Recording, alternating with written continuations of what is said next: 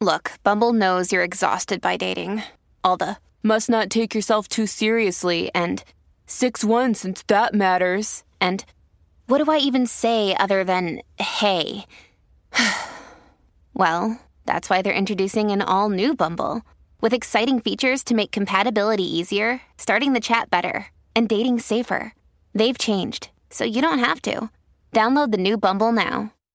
What's up, you guys? Welcome back to another episode of the Stella Rae Herself podcast. I really wanted to talk this week about ways that we can boost our confidence and self esteem. I've been talking the past couple weeks about New Year's resolutions and goals and kind of setting the foundation to create the year that you want. And I feel like a lot of that has to do with confidence. I remember specifically in sixth or seventh grade, so like early middle school, talking with my best friend at the time about how we could be more confident. That's such an awkward time to begin with. You know, you feel so self conscious all the time. You're going through puberty, so kind of weird things are happening to your body. And let me know if you could relate, but I feel like I could very clearly see the social hierarchy of middle school. All the kids I thought were really cool or the popular kids were always very extroverted and social. And it's not like I was the quietest kid or anything, but I was definitely always more introverted and shy. And so I think I looked at that as a trait that, like, oh, if I'm going to be confident, if I'm going to be accepted, if I'm going to be cool, that's the kind of traits I need to have. I need to be more extroverted. I need to be more social, more talkative. I can't be afraid to talk to people. It's so much more than that now. And confidence doesn't necessarily mean you're more extroverted or less shy. A really profound realization I've had is that confidence is not necessarily something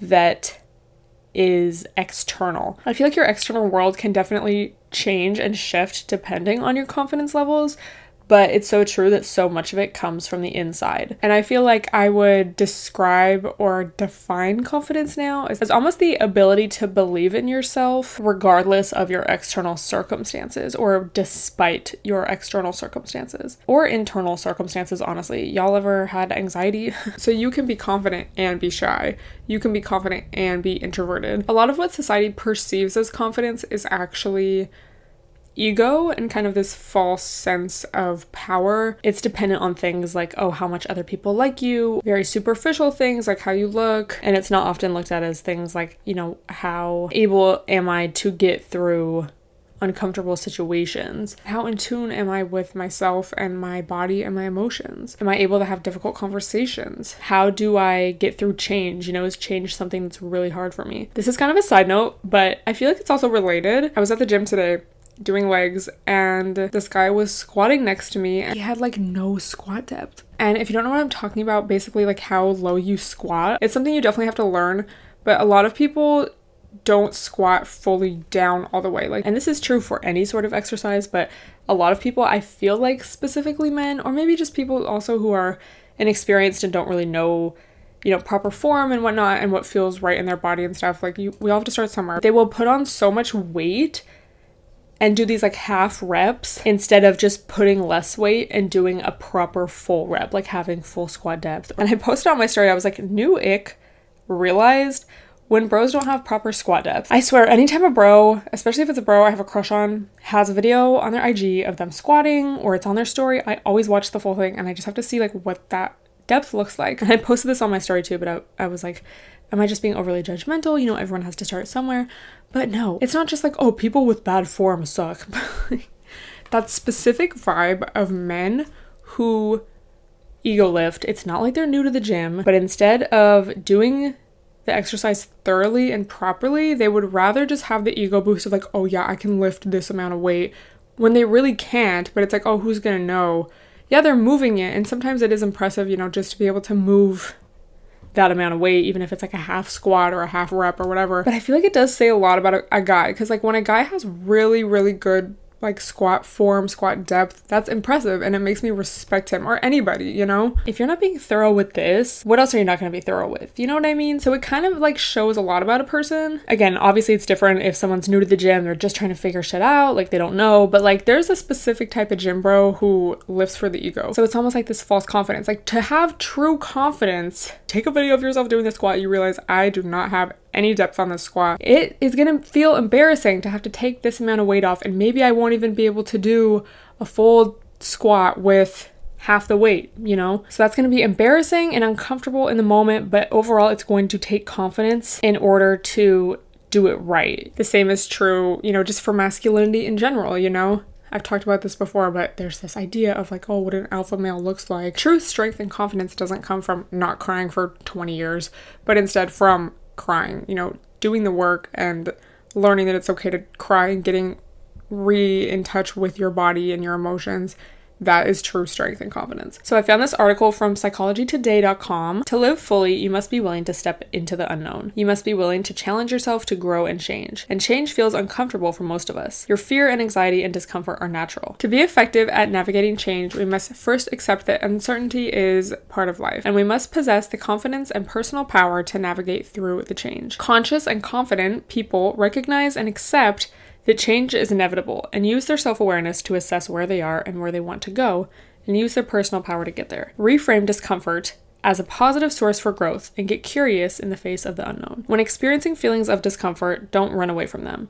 Instead, embrace whatever comes up and acknowledge that it is a natural human reaction. I also posted something like that on my story, and this is something I have talked about here and there, but it kind of it's a little unfortunate that we have to accept being uncomfortable or maybe even like fear or anxiety in order to grow and make our lives better or like to get more in touch with ourselves. That's where the growth happens, you know? And I just feel like that's such a huge reason why so many people don't do the things that they want to do. For a lot of people, starting is the hardest part because just overcoming that first hurdle of like, this is new, this is scary, I'm gonna feel stupid, like, I'm gonna look stupid, especially when you have years of telling yourself that or other people telling you that Maybe you grew up where like you were made fun of, and we talked about shame and overcoming shame in last week's episode. So it's not like this easy thing, but the first step is recognizing. And once you can become aware of areas in your life where you do experience discomfort, you can get curious and ask yourself, why am I feeling so uncomfortable about this? Why is this so hard for me? Why is it so hard for me to create a habit out of this? You know, like what's holding me back? So get comfortable being uncomfortable. I feel like there's little things you can do in your day to day life as well. Just training your brain to be uncomfortable. Cold showers is a thing for a lot of people that really helps. And I actually saw this TikTok a while back of this I don't know if she was a midwife or a doula. She was someone who helps assist in natural births, and she was talking about this exercise she does with families actually, where everyone in the family, including the pregnant mom, puts their hand in a bowl of ice water and you have to keep your hand in there, I think for a full minute. And it sounds easy, but it starts to get really uncomfortable. She was talking about how the mom will always kind of like get into this zone of like almost a meditation and just like accept the discomfort and kind of like breathe through it, which she said is what you have to do during labor. But I feel like that might also be good just for doing hard things in life. Practice being uncomfortable and breathing through it and realizing you're gonna be okay. I do not miss those self conscious days of middle school, y'all. It gets better, it does. So I wanted to discuss a few ways that you can help improve your confidence and self esteem. Maybe you just went through a breakup, maybe you just went through something hard, like I don't know, a job rejection. Maybe you've been going through it recently, you need to get back on your feet. So these are just some things that may help. And I also asked you guys on IG, so I'm going to be reading some of those answers as well. The first thing is mindfulness and how you talk to yourself. I know when I have PMS, I will get in this evil mindset. So if you find yourself in this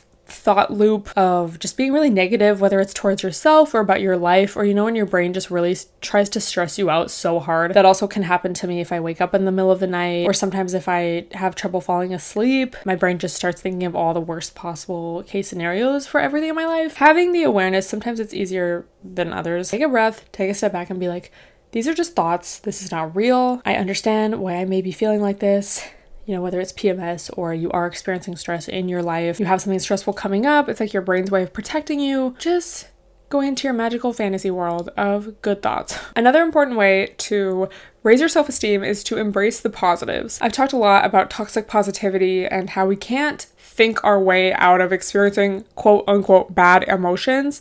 I actually just put this book on hold at the library about toxic positivity, and I've never really read a book about that specifically, so I'm so excited. I will definitely be sharing with you guys when I read it when it's available. I do think there's something to be said, you know, when you are in that negative frame of mind, again, especially if you're PMSing, like it's like I need to like slap myself in the face and be like, bitch, like shut up. It's not that bad. Like you need to stop stressing. Practicing gratitude and focusing on positives can be so helpful. There's that journal, the five minute journal. I do have it. If you're trying to get into journaling or want to practice more gratitude in your day to day life. It's a great tool for that. You just do a little bit in the morning and a little bit at night, and you write down things you're grateful for, intentions, and then like three good things that happened at the end of the day. So you don't need that journal to do that, obviously, but you know, just taking some time at the end of each day or even the beginning of each day to express a few things you're grateful for and maybe even things that you're grateful for about yourself really does make a difference if you are trying to get out of that just toxic cycle. You know, if you're trying to show yourself some more love, get your confidence up, it really does help. I would also really recommend making a list of things that make you feel good. There was that tweet going around, I don't know if you guys saw it, but it was like, oh, I don't want to hear about your ex, tell me your yums. But this also, again, if you are in that negative mindset, this is also something that can really help. And also looking over that list once you complete it and asking yourself how you can incorporate more of these things in your day to day life. If one of your things is candles, it's like, okay, do I have candles on hand now? I love when it's raining out. Okay, if it's not raining out, let's play some rain, white noise, raindrops in a forest 10 hours, no ads. Also, I don't be mad at me, y'all. Don't shoot the messenger, but Exercise really does make you feel so much better. Have you ever been in a fucked up mood and you force yourself to go on a walk and you just feel so much better after. That's because of endorphins. And when you're walking, this is like my favorite fact. I think about it every time I walk. When you're walking, your eyes are doing like little rapid movements from side to side. That's why when you walk, your vision is steady and it's not like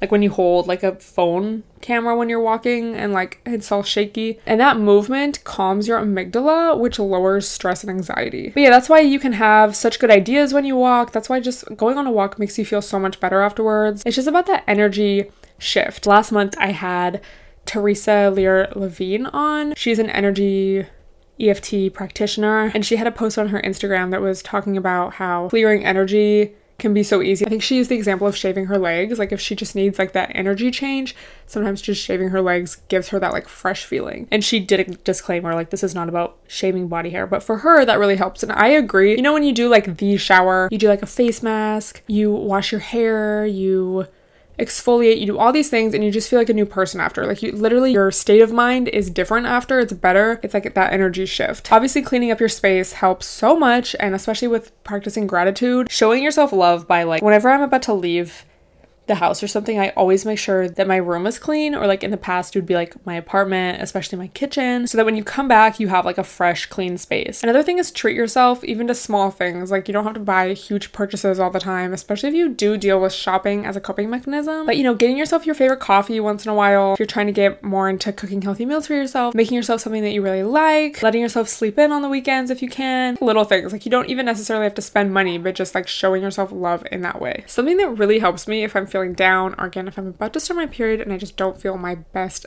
confident self, is looking at old pics of myself or old snap memes, old stories where I was hot, you know, and it's like, oh yeah. Either it's like, oh yeah, I forgot like how hot I was, or it's like, oh my god, I forgot like how fun that was. Oh my god, like I am capable of having a good time in my life. It sounds like, oh my god, so dramatic, but I feel like there's a lot of truth to that. You know, when you're in a bad mood, it's hard to see anything positively. So, anything you can do to kind of snap yourself out of it. And then, of course, therapy. And I did just want to remind you guys if you do have like almost chronic confidence issues or low self esteem, a lot of that comes from very deep rooted beliefs, you know, just something a little bit deeper. So, obviously, these tips are like fun and fresh and can obviously help you. But if you're just always feeling down and whatnot, or just always feeling like shitty about yourself, that's definitely worth looking further into. Yeah, you can like shave your legs all you want, but like you have to really get to the root of the problem or of the belief, should we say, to overcome it. I did just want to read a few of the things that you guys submitted. Thank you so much to everyone that submitted. A lot of people are saying self care things like skincare, a long shower, having a cute outfit, getting your nails done, doing your makeup. I feel the makeup one, but also, have you ever been in a bad mood or felt ugly and you do your makeup and it makes it worse? Like listening to a Beyonce song. Yes, music can help so much. Leave the song that makes you feel the most confident down below or artist. Feeling seen in my close relationships, setting boundaries, when I speak up for myself, a fresh haircut, reflecting on the progress I'm making towards my goals. That's a really good one. Remembering successes. Yes. Doing a meditation, keeping the promises I make to myself. This is such a good one. Taking myself out on a solo date. Love that. Such a great variety of things. These are all so helpful. Again, if you want to share something that really helps you, leave it down below. When you need mealtime inspiration, it's worth shopping Kroger, where you'll find over 30,000 mouthwatering choices that excite your inner foodie. And no matter what tasty choice you make, you'll enjoy our everyday low prices, plus extra ways to save, like digital coupons worth over $600 each week. You can also save up to $1 off per gallon at the pump with fuel points. More savings and more inspiring flavors make shopping Kroger worth it every time. Kroger, fresh for everyone. Fuel restrictions apply.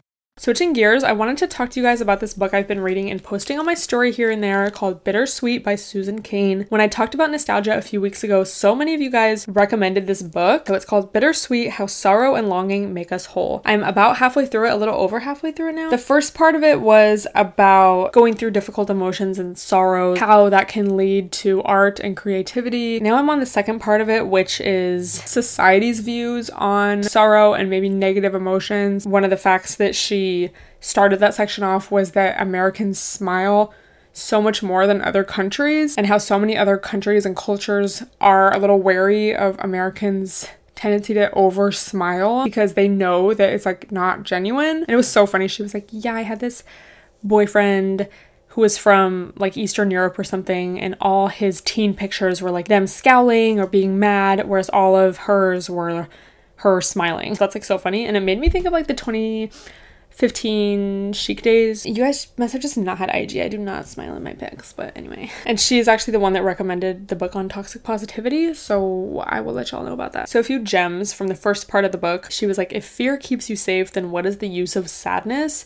And then she explained that sadness causes us to feel compassionate. It's like, oh, I understand your sorrows or your sadness or your hard times, so I feel for you. And she explained how people often who have experienced depression are usually very empathetic and care a lot for other people or even, you know, like animals or just anything. We often notice suffering but quickly dismiss it and do not allow ourselves to be emotionally touched or moved. And I feel like so much of that just is a reflection of our society and again toxic positivity. Circling back it takes confidence you know to be real to fully feel all of your emotions and to express them to potentially have an awkward or difficult conversation you know to tell someone that they hurt you or even to comfort someone who is upset or going through something. What are you separated from what or whom have you lost? Did the love of your life betray you? Did your parents divorce when you were young? Did your father die? Was he cruel? Did your family reject you when they discovered your true sexuality? Do you miss home or the country of your birth? How are you supposed to integrate this bitter with your sweet? How are you supposed to feel whole again? To these questions, there is an infinity of answers. Here are three. 1. These losses shape your psyche. They lay down patterns for all of your interactions.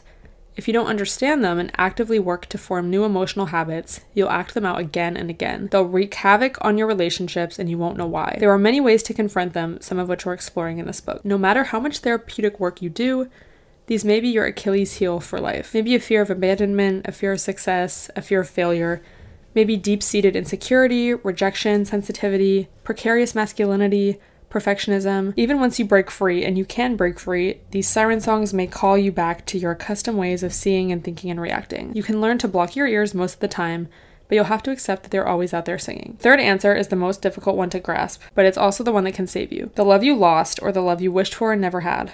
That love exists eternally. It shifts its shape but it's always there. The task is to recognize it in its new form. And then I also wanted to read this. It's just the two parts I really wanted to share with you guys. This is about acceptance of the bitter part of bittersweet, so the hard times. First, we need to acknowledge that a loss has occurred. Second, to embrace the emotions that accompany it. Instead of trying to control the pain or to distract ourselves with food, alcohol, or work, we should simply feel our hurt, sorrow, shock, anger. Third, we need to accept all of our feelings, thoughts, and memories, even the unexpected and seemingly inappropriate ones, such as liberation, laughter, and relief. Fourth, we should expect that sometimes we'll feel overwhelmed. And fifth, we should watch out for unhelpful thoughts such as I should be over this, it's all my fault, and life is unfair. So it's a really good book so far, and I'm excited to keep reading this second section about, you know, society. So I would really recommend this so far. Again, thank you so much to everyone who recommended it to me. Lastly, Mercury retrograde check in, guys. Have you been having any realizations? Have any TBTs tried to hit you up? Have you had any miscommunications? Mine's been pretty smooth and knock on wood. I need to have like a good journaling sesh, I feel, to just really write down everything. And I do feel like my dreams have been more vivid, which I feel like often happens during Mercury retrograde. It's not something I ever expect or like, oh, it's Mercury retrograde. My dreams are going to be more vivid, but it's just something I've noticed pretty regularly now. So I've definitely been trying to write down my dreams. Something that really helps me with that because I don't always feel like journaling, like getting out a pen and journaling in the middle of the night. I will grab my phone, go to the notes app, and use voice to text and just talk, you know, in as much detail as I can. Sometimes it's just like people's names or like, oh, we were here, or like, oh, I don't know, boat. It's enough to where I'll be able to remember it. And then I will go and journal and actually write it down in detail if I feel like it. Anyway, that's going to be it for this week's episode. I hope this was helpful for you guys. Again, leave anything that helps you down below or any thoughts you have on anything I discussed today. Thank you so much for tuning in, and I will see you next week. Bye, everyone.